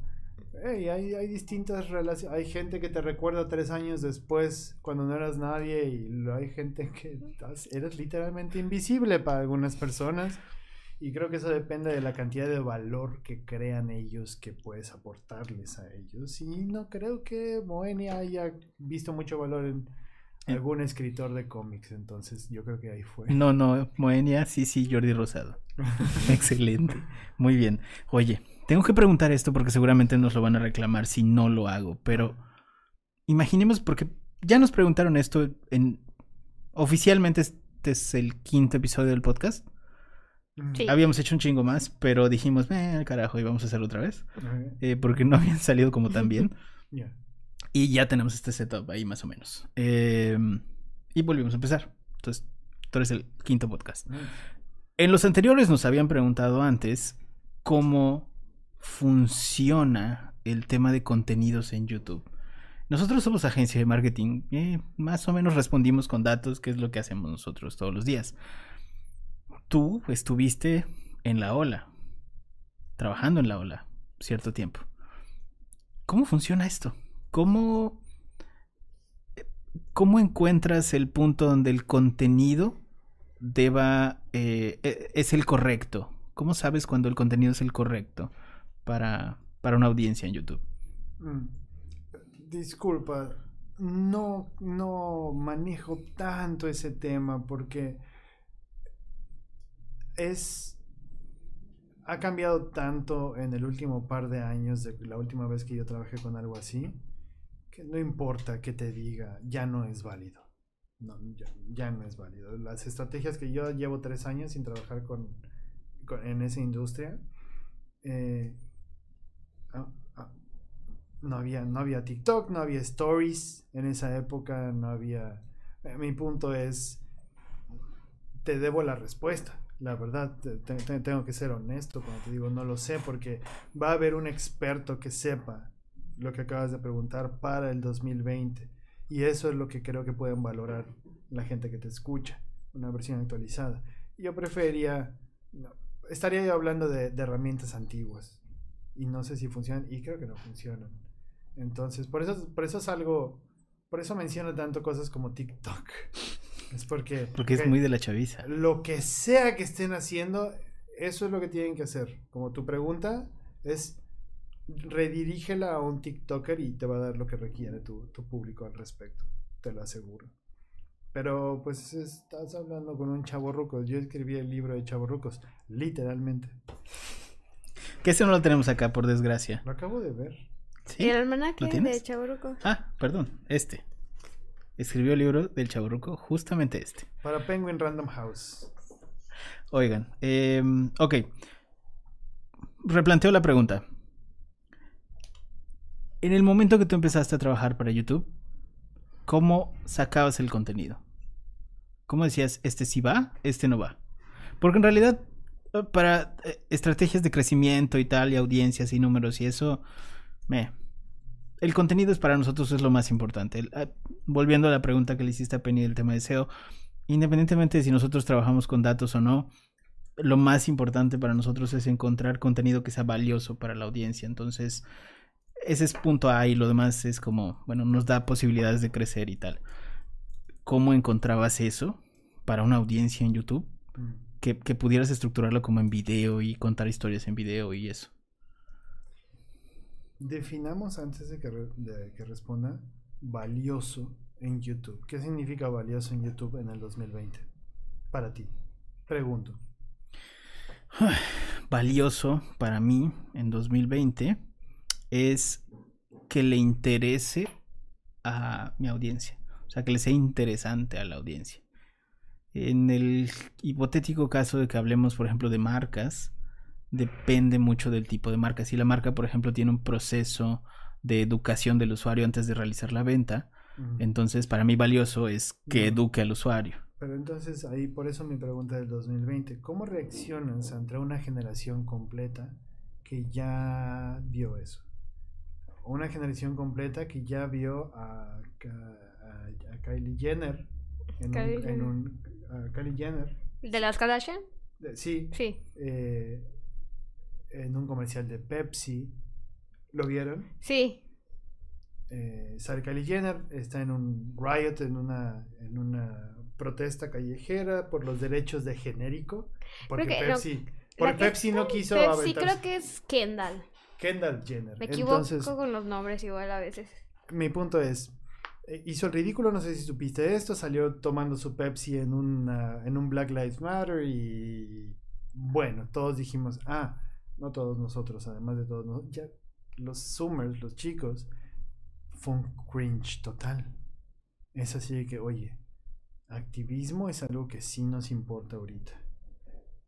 Aguas con querer meter a las Jenner y a Pepsi en algo social. En los que no solo no ayudan, sino que ustedes son medio parte del problema, así que no pasa. Entonces ahora, ¿qué es valioso para los nuevos, para el mercado ahorita, viniendo de una marca? ¿Qué es valioso? ¿Cómo le quitas a la gente que está harta de 15 años de spam de marcas en internet? Te lo creo de una galería, te lo creo de una organización no gubernamental, pero de una marca. Todo mundo tiene ahorita su escudo de Shut up brand. Así que no te creo nada. De hecho hay un meme en Twitter de que cada que un brand quiere ser, que quiere llegarle y poner algo, es, hay un meme de una araña con unos ojos de láser y le dice "Shut up, brand". Y tú entras ahorita a ver cualquier Twitter de cualquier marca y vas a ver los resultados de, en general dicen, nosotros como generación, hablando de los Zoomers, brands están cerradas. Ustedes no pasan. Y no pasa. Si tú tienes un brand y le dices, oye, ¿Cómo movilizo al sector joven? ¿Cómo movilizo a los Zoomers? La pregunta es, ¿qué eres? ¿Qué eres? ¿Qué vendes? ¿Pepsi? Ya sabes, eres... ¿Qué vendes? ¿Coches? La respuesta es no. No. A esta gente le puedes vender elementos culturales y le puedes vender productos, pero esos productos tienen que responder a una necesidad real que ellos estén pidiendo, porque ellos ya rechazan cuando ven que nos están bombardeando cosas que no necesitamos, ellos y mucha gente de nuestra edad también. A lo que voy es, si es medio infomercial, porque eso es lo que están haciendo ahorita, que los ads son documentales, ya sabes, son documentales de cambio social. Eso es lo mismo que estaban haciendo antes, ya sabes, es como, eso es product placement y no me la pegan. sorry, pero a mí, no soy yo, esto es como a ningún, yo doy clase a alumnos y alumnas de 18, 19, 20 en licenciatura, y al principio yo decía, hey, tengan cuidado con esto, y ellos me decían, ya sabemos, eso es como, ni lo tienes que decir, brands están, nos están mintiendo. Entonces la pregunta, te reboto una pregunta, es, ¿qué vas a hacer? ¿Qué vamos a hacer todos en esta industria, tomando en cuenta que la credibilidad de los brands comerciales está siendo atacada por todos los frentes posibles, culturales, socioeconómicos, por lo que está pasando? Hay una burbuja, una implosión de productos y servicios digitales que eventualmente nadie va a necesitar, y pues cuando lo intentas ligar con asuntos y aspectos comerciales, la gente te lo rechaza, creo yo. Obviamente en algunos casos funciona, pero es muy difícil, y yo francamente no he llegado a la fórmula de cómo hacerlo. Quien tenga esa fórmula le va a ir muy bien. Lo que yo creo que va a pasar es que alguien va a encontrar esa fórmula, un grupo de alguienes, pero no van a tener nuestra edad. Yo creo que van a ser las personas que ahorita están desarrollando una relación con las marcas que sea completamente orgánica y natural, digamos, y esas personas son los de TikTok. Un TikTok bailando, de una chica bailando, eso es un comercial de Universal Music. Ese es el... Cada vez que ves el TikTok de la chica bailando, está recibiendo $0.6 o whatever. Eso es un sponsorship comercial de la chica, porque le gana esto, gana la marca, y yo no sentí que fue un comercial. Yo sé que canción de moda es de Warner Music o de Sony o de lo que sea, pero pues no es un comercial, ya saben. Las películas de superhéroes, etcétera, pues para vender juguetes, pero bueno, lo acepto y le doy paso, porque hey, yo sé que si quieres, ya sabes, como Batman volando en el espacio, pues vas a requerir mucho dinero, y entiendo que tengas que vender juguetes. Tú atáscate con los juguetes, nada más no me lo vayas a poner en mi producto cultural, porque entonces es basura comercial. Y por eso un mal product placement puede arruinar una película, y un mal lanzamiento de producto puede arruinar una empresa. Te respondo igual con algo que me preguntaste hace un par de días, que era justamente ese asunto de al menos nosotros como lo vemos, es que las marcas se han vuelto más como de... depende igual la marca, pero la mayoría que tienen un ticket de venta alto, que necesitan un proceso de venta un poco más complejo, se pueden transformar en algo educativo, como lo hacemos nosotros en el sitio, que me preguntaste, oye, yo trato normalmente de los portales de que sean con pocas palabras, más visuales y tal. Nosotros tratamos totalmente lo contrario, o sea, hay mucho contenido en nuestro sitio, al grado de que al día nos llegan entre 20 y 30 leads de gente tratando de leer los contenidos, bajando los ebooks y tal, que creo que hacia ahí es donde están yendo las marcas, hacia el lado educativo del usuario, y está funcionando, al menos a nosotros nos está funcionando con algunas marcas. Oye, una pregunta, porque si ahí sí, no todas las marcas se adaptan para si este proceso. Dígame. Entrar a esto, porque entiendo el contexto de lo que dices y entiendo los términos, pero no estoy actualizado como tú. Si yo quisiera entrar a leer sobre esto, ¿cuál es una buena introducción? ¿Es un libro? ¿Es un video? ¿Cómo explicas esto a alguien que está entrando, digamos? ¿Tendría que leer algún libro? ¿Tendría que leer... ¿Hay algún manual? Tenemos manuales gratis en el... Entras a alohacreativos.com /recursos, y ahí hay libros de... Va a parecer que plantaste la pregunta. Va a parecer nunca lo sabremos. Pregúntame por el, nunca lo sabremos. No, pero están, lo que pasa es que hay libros gratis ahí. O sea, esa pregunta... Oye, ¿y qué otros servicios utilizan en Aloha? ¿Y a dónde los puedo contactar si quiero? Si entran a la sección de blog pueden acceder a todos los ebooks que tenemos. No, es en diagonal recursos. En el blog está el blog. Pero después de cada entrada de blog, si tienen algún acceso a uno de los recursos. Hay una metodología ahí de conversión, que es como nos llegan los leads, que es, está tu artículo, te dimos contenido gratis y al final puedes descargar un ebook gratuito. Pero vaya. ¿Y cuál es la dirección donde puedo descargar este libro gratuito? No, a lo que iba con esto es... esto que hacemos nosotros, que es como devolver las marcas buen pedo y como más educativas y más de brindarles información real a los usuarios. Penny es prácticamente muestra de ello cuando le preguntaste ahorita sobre la sal. Esto es básicamente lo que hacías cuando vas a la ferretería y es una buena ferretería y el ferretero te dice, le dices, oye, tengo este problema, se sale agua de mi baño. Ah, bueno, se sale agua de tu baño porque puedes tener este y este problema y se repara así y así y así y probablemente puedas utilizar esta herramienta.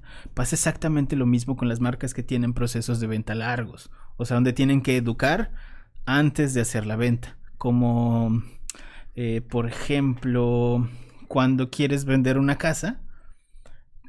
Pero es una casa de inversión porque es carísima y es como de lujo y probablemente está en una zona poca madre y la puedes rentar para Airbnb y tal. Entonces hay un proceso de educación antes de que decidas de... ¿Qué? Antes de que decidas... Todo se está viendo, muchachos. Todo está grabado y cámaras. Aunque hagan así bajito se está viendo. Perdón por haber pedido un café. No.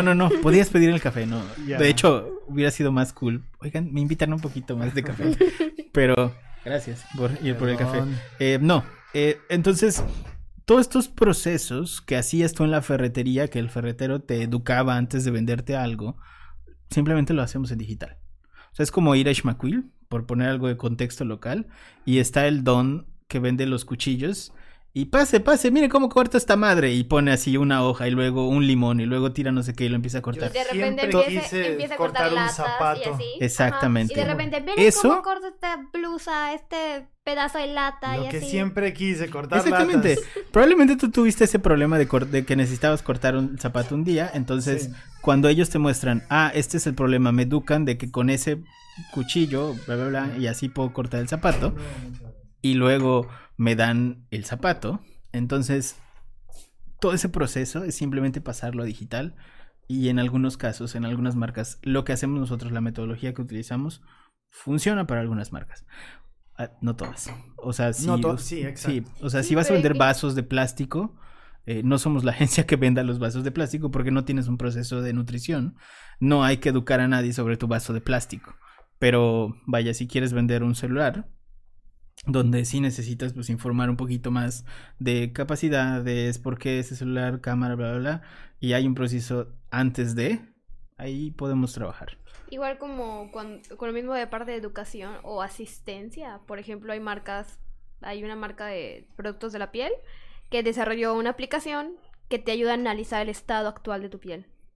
También. Y literal, exacto. O sea, la aplicas, descargas la aplicación, la aplicación es gratis y te ayuda a hacer un análisis de tu piel, así de, te tomas varias fotografías, te va diciendo la aplicación cómo y después te dice, bueno, en estas zonas tienes este tipo de problemas, entonces necesitas tratarlo, no sé, con un humectante y que no sé qué, y al final tú tienes la opción de consultar su contenido de blog y videos sobre este tipo de, por ejemplo, si tienes piel reseca en esta zona, nosotros te recomendamos dar productos que tengan esto y al final dicen, nosotros tenemos este producto que tiene esto, pero no te están diciendo, compra el producto porque este producto soluciona el problema, sino que tienes este problema y la respuesta dermatológica es estas sustancias. Pero ahora, respondiendo a tu pregunta, no creo que la generación, esté no brands, sino es más... no ads, que eso es diferente. Porque lo que pasa con la generación actual es que los ads, o sea, sí están como, vaya, hay un bloqueo, hay un escudo contra los ads, pero no mames que les mama, por ejemplo, Netflix. O sea, hay gente que consume el podcast de Netflix, que ve contenidos hechos por Netflix, que no son series, pero lo siguen. Sigues a Netflix en Twitter, ves todo el contenido que está generando en sus redes sociales. Uh-huh. Estamos siguiendo marcas, pero son marcas que están haciendo contenido que están haciendo contenido. Netflix Is a Joke es el mejor ejemplo de esto que... Sí. El canal de YouTube Netflix Is a Joke, que es una recopilación de los mejores stand-ups. Y es auténticamente un canal que me suscribí, es así que no puedo creer que me acabo de suscribir a un canal de un brand. Pero tiene buen contenido, en efecto. Sí. Spotify está haciendo algo muy parecido también. O sea, Spotify está generando también podcasts propios, está generando, contenido para su propia audiencia, que si bien no necesitan ser educados, también hay un tema ahí de entretenimiento, ¿no? O sea, también buscamos este asunto de entretenimiento. Gandhi está haciendo cosas interesantes también en digital, y consumimos y lo seguimos y todos nos reímos con ese chiste de Maribel Guardia, etcétera, etcétera. O era de Ninel Conde. Sí, no estoy muy seguro, creo que era de Ninel Conde. Entonces, yo creo que va más en tono de las marcas tienen que ser un poco más creativas para acercarse a la nueva generación. ¿Qué? Y sí, definitivamente hay un escudo de no ads, porque mientras más ads se parezca, como lo que acabas de decir de Aloha, No, definitivamente, creo que eso es lo que quería decir, pero está mucho mejor entendible si decimos ads, no brands, en efecto. En efecto, aún así hay, cierta resistencia. Por ejemplo, si tú eres un brand, igual y te sale mucho mejor hacer un subbrand de activismo, por ejemplo, de modo que la gente se suba al tren de tu rama activista, como pasa con Fundación Cinépolis o como pasa con la... Creo que eso son cosas más como para deducción de impuestos. Claro. Y pasó pero como... creo que puede ayudar a crear la conexión de confianza con el usuario, o sea, diciendo no somos malos porque de lo que hacemos por la sociedad. Y no nos quede claro que esa es la rama de marketing, son terribles porque al final los dueños son viejos blancos y los viejos blancos van a creer nuestro dinero. Si no dices eso la semana pasada, perdón que interrumpa así tan abrupto, pero la semana pasada o hace 2 podcasts hicimos una pequeña intervención, y tengo que recalcarlo, hicimos una pequeña intervención sugiriéndole a Don Cinépolis, oiga Don Cinépolis, si usted vende palomitas en línea y además regala un ticket para que podamos cambiarlas por una película en Cinépolis Click, estaría chido. Y como a los 2 o 3 días que subimos ese pedacito a Twitter, nos contestó Cinépolis de que ya lo iban a empezar a hacer. Entonces, de nada México, ya tenemos Cinépolis, que creo que en algunas ciudades del país ya están vendiendo palomitas y refrescos por Uber Eats, y además te dan como un ticketcito para que cambies por una película en... No es anuncio, pero sí estuvo muy cagado eso. Pues está muy bien. Sí. Perdón. Pues, continuar con tu idea. Nada más quería recalcarlo porque estuvo muy divertido esa. ¿Cuál era mi idea? No me acuerdo. Yo tampoco. Oh, no. Bueno, llevamos ya hora 40. Ay, cabrón. Hora 40. Bueno, creo que hay que cortar porque el podcast era de 1 minuto y vamos a tener que pasarlo a 2 episodios. Y tú tenías que ir por tus hijos a las 2 y ya son ¿qué hora es? La una. Todavía no son las 2. Yeah. No, pero para que llegues. Y porque tienes una tonelada de cosas que necesitamos que firmes. Y necesitamos tiempo por acá. Sí, así que, bueno, antes de irnos, vamos a arreglar uno. Este de por acá. Sí. Que si lo puedes mostrar a cámara. No. Pues, bueno. A ver. Este de acá lo vamos a regalar. Y... Está bien bonita la edición. Miren la tapa dura, está genial. Sí, está increíble. Tú tienes el último Bunsen box set en esa caja. Pero es mío, ese no lo puedes traer. Pero muéstralo. No puedes mostrarlo porque ya nadie lo puede comprar. Tengo uno. Puedes mostrarlo y lo voy a subir a 15 mil pesos. Güey, abre ese porque yo quiero ver cuál es la diferencia. Habla. Pues, porque este ya lo había empezado a leer. Lo que voy a hacer es, ahorita grabamos la apertura y digo, está bien bonito. ¿Lo pudieron abrir? A mí me encantan los libros, yo compro muchos libros y me gustan esas ediciones donde ves el esfuerzo de la... Ahí lo vamos a abrir. O sea, la calidad del papel, incluso huelen diferente. A mí me encanta cómo huelen los libros. Ahorita te decía, tengo otro en el coche, ahorita te lo regalo. A ti no y a ti no, pero solo tengo uno más. Ay, tú tuviste que pagar por él y a ella se le está regalando. Pues yo tuve que pagar por dos, qué cabrón. Bueno, voy a dejar uno aquí en la oficina para que lo tengan por acá. Ahorita abrimos el box set. ¿Cómo te encuentran en redes sociales? Digo, ya para... Sí, ya me dijiste que no quieres usar redes sociales y todo no, esto, sí, pero... Yo no uso... Oye, tienen que seguir. Sin embargo, tengo un Instagram de mis ilustraciones. Porque que aparece ya acá abajo, que es instagram.com/jorge.pinto.art. A todo esto, mi trabajo real, independientemente de todo lo que estaba hablando, es ilustración. Entonces trabajo para revistas y blogs y soy freelancer. Entonces ahí está toda mi chamba. No toda, pero está la decente. Y... Perdón, el Instagram no es un buen modo de acercarse a todo lo que hemos estado hablando, sino mi sitio web, que es jorgepinto.neocities.com. ¿Te acuerdas de Geocities? Pues este es Neocities, tengo mi... ¿Tu Neocities? jorgepinto.neocities.com. Ahí está... ahí está todo el libro, este libro que estamos mostrando, todo eso está gratis en ese sitio, lo pueden ver. Y lo puedes bajar en torrent, completo, ¿no? Son 1024 tiras. Y luego están ahí a... ¿Por qué 1024? ¿Por algún tema? Sí, claro, ¿qué es 1024? Pues 1024 kilobytes. Ajá. 1024 megabytes. Es un gigabyte. Es claro. Entonces, la siguiente es el punto para la siguiente unidad. Sí, entonces sí. Este es el nombre del producto oficial. Es un kilo Bunsen. Es como un kilobyte de Bunsen. Son 1024 Bunsens. Okay. Porque autismo. Ok. Ay, uy. Boxet de Bunsen. A ver, me encanta cuando hacen eso con los libros y los hacen muy fancy. Está muy fancy. ¿Cómo? Ok. Vamos a ver. Como ya no existen, ahorita ya vi que están revendidos en eBay como a 6,000 pesos. Ay, güey, vamos a cerrarlo otra vez. Fírmalo y lo cerramos y ahorita hacemos nuestras subastas. ¿Sabes qué deberías hacer? Tiene unos trading cards en una bolsita de aluminio. Wow. Y lo padre es la experiencia. Es más, haz un unboxing, porque esa bolsita de aluminio tiene... Bolsita de aluminio. Las historias de Instagram. Como de Magic. Esto no creo que lo vayamos a abrir ahorita. O sea, lo abrimos ya con esa cámara y lo grabamos y lo subimos. Sí.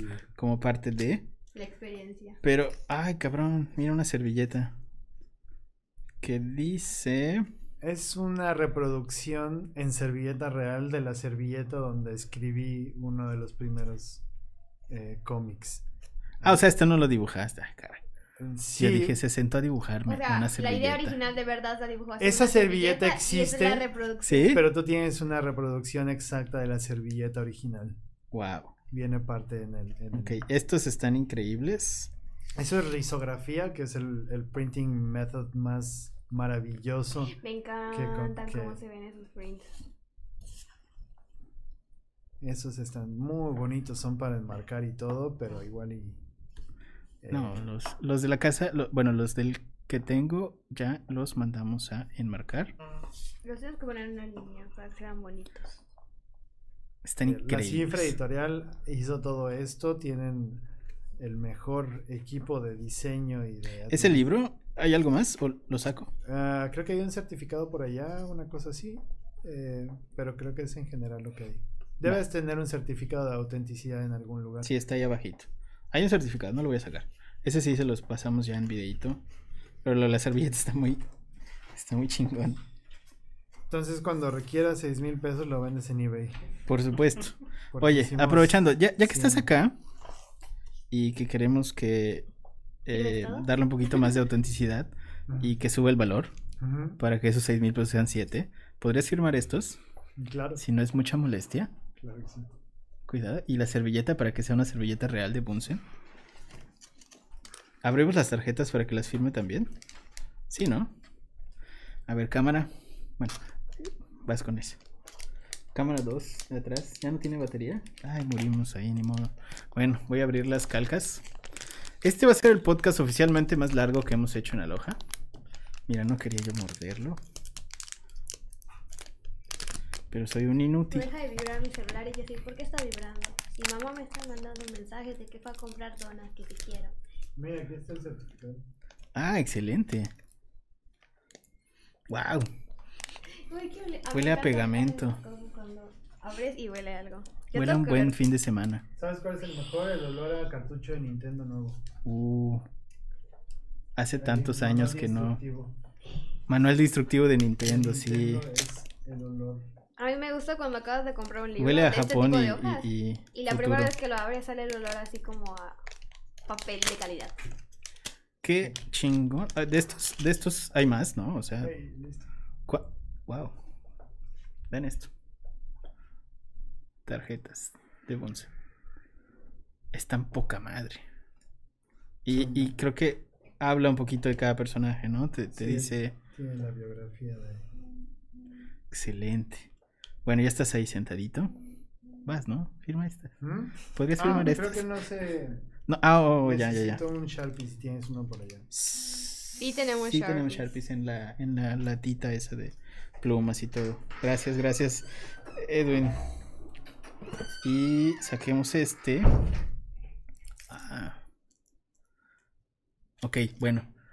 Pues ya estás ahí. Sí, no. Perdón, no. Mi querido Jorge. Gracias por venir.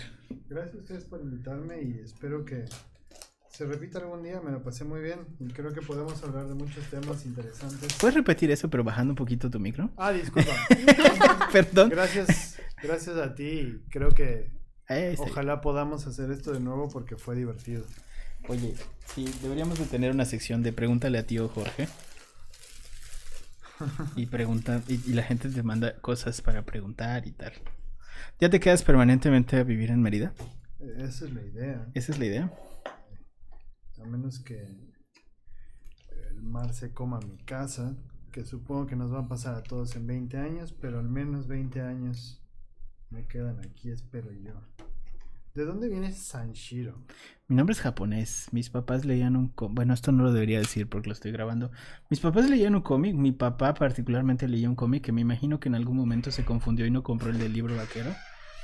Porque el cómic de donde viene mi nombre lo vendían literalmente junto al libro vaquero. Es un cómic que se llamaba El Samurai John Barry. Que solo decía El Samurai, pero bueno, abajo decía John Barry.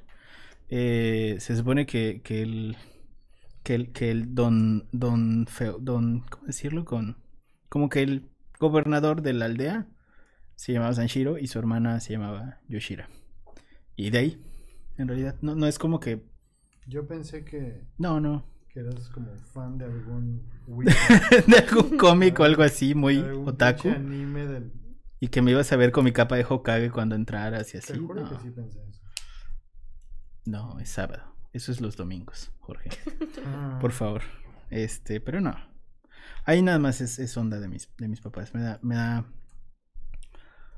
mucha pena porque normalmente la gente tiene historias así. No, es que mi abuelo muerto en la guerra se llamaba San. Y mi tía que la mataron porque era bruja en Estados Unidos se llamaba Shira o algo así. Y me pusieron San Shira. No, pues no. No, la neta es que mis papás leían un cómic. O tienes una historia como la mía, así se llama mi mamá, entonces vamos a poner el libro, no habla de niña. Sí, habla el micro, porfis, abra el micro. O tienes una historia como la mía, cuando dijeron que no, no vamos a poner a la niña, vamos a ponerle el nombre que ya tenemos, el mío.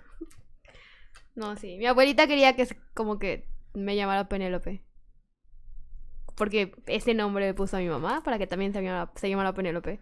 Mi estimado Jorge, tengo dos más acá. Para que así, cuando yo venda el box set, sea con todos tus libros. Para que puedas cotizar a precios. Jorge, altos. Algo con lo que quieras dejar a la audiencia. Así un pensamiento profundo. Para que lo último que digamos no sea... Jeffrey ¿de dónde viene? Epstein no se suicidó. Wow.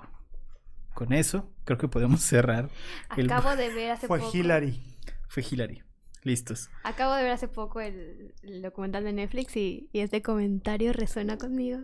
Está horrible ese documental, no lo sé. Espérame, algo que se me haya pasado acá que no hayamos de... Ok, esto sí lo dijimos. QAnon, ¿quieres hablar un poquito de este proyecto antes de cerrar? Que empiezas el lunes a las 11. O sea, pasado mañana. Sí. Bueno, si están viendo esto... ¡Ey! Este está firmado. Menos trabajo. Es cierto, pero bueno. ¿Qué es esto? Copia autografiada por el autor. ¿Dónde conseguiste esto? No sé. ¿Amazon? ¿Sí? Sí, güey. No, no está autografado. Puta madre. Sí. Yo pagué. Me estafaron, carajo. Pinche Amazon. No me acuerdo haber hecho eso. ¿En serio? Para Amazon. Ah, el péndulo, sí. Sí. Ah, pues estaban en Amazon. Es que el péndulo ya vende en Amazon, creo. Tú empiezas el lunes. ¿Empiezas el lunes a las 11? No yo. El QAnon va a ser una gran exposición el lunes a las 11 desde Washington. Y va a haber repeticiones en México y en Latinoamérica. Va a ser un reveal muy interesante. Ah, excelente. Excelente. Y... ¿estás haciendo libros infantiles? Ya terminé, pero sí, estuve un año haciendo libros infantiles para editorial que no decimos, secreta. Claro, no debemos decir el nombre de la editorial hasta que salen en el 2000, en el 2021. 2021. Sí. Y va a salir tu nombre como autor principal del libro para niños. Sí, correcto. Excelente. Y bueno, técnicamente no es que sea nada secreto y misterioso, pero como todavía estamos en el proceso de edición, no puede uno hablar por un asunto legal. No es que quiera ser yo misterioso, pero cuando lo... Pudimos haber dejado eso como un misterio, pero lo arruinaste. Gracias por tomarte el tiempo de venir con nosotros. Muchísimas gracias por las firmas. Jorge, es un tipazo, cabrón. Chingo de gracias. Y además soy muy fan. Oh, muchas gracias. Soy muy, muy fan. Ya soy fan yo. Un gran gusto escuchar todas tus opiniones y... ¿cómo fue el proceso igual de Bunsen? Muchísimas gracias, espero que estemos como... fuera de bromas, me gustaría que en algún punto podamos volver a hacer esto y actualizamos... No, ¿sabes qué? Creo que vamos a invitar a los otros autores de los cuales nombramos que están viviendo acá. Tania de George de Papier. Maravilloso, ¿sabes? Mirna Campos está acá, está... No sabes. Bachan, del Bulbo. Ya. Y bueno, hay otros... Está ay, se me fue el nombre y me va a regañar porque me llevo muy bien con él. La tuya en vinagre. Ubico el nombre, pero no lo conozco. ¿No lo conoces? O sea, conozco el nombre y sé en el contexto, pero nunca lo he visto. No ¿en serio? Ah, pensé que eran amigos. Bueno, vamos a invitarlos porque te va a caer muy bien. Tienen personalidades muy parecidas y seguramente te va a caer muy bien. Sí. Sí, lo he escuchado de él, pero no me he metido a leer todavía. Te lo presentaré cuando vengamos. Listo. Él me prometió que en algún momento va a traer a Chumel Torres. Me dijo, te lo presento y traemos a Chumel Torres. Y te digo a qué huele el pelo de Chumel Torres. No es cierto. Jorge, muchísimas gracias por venir. Gracias a ti. Pedro. Cuídense mucho. Gracias. Nos vemos. Bye. Bye.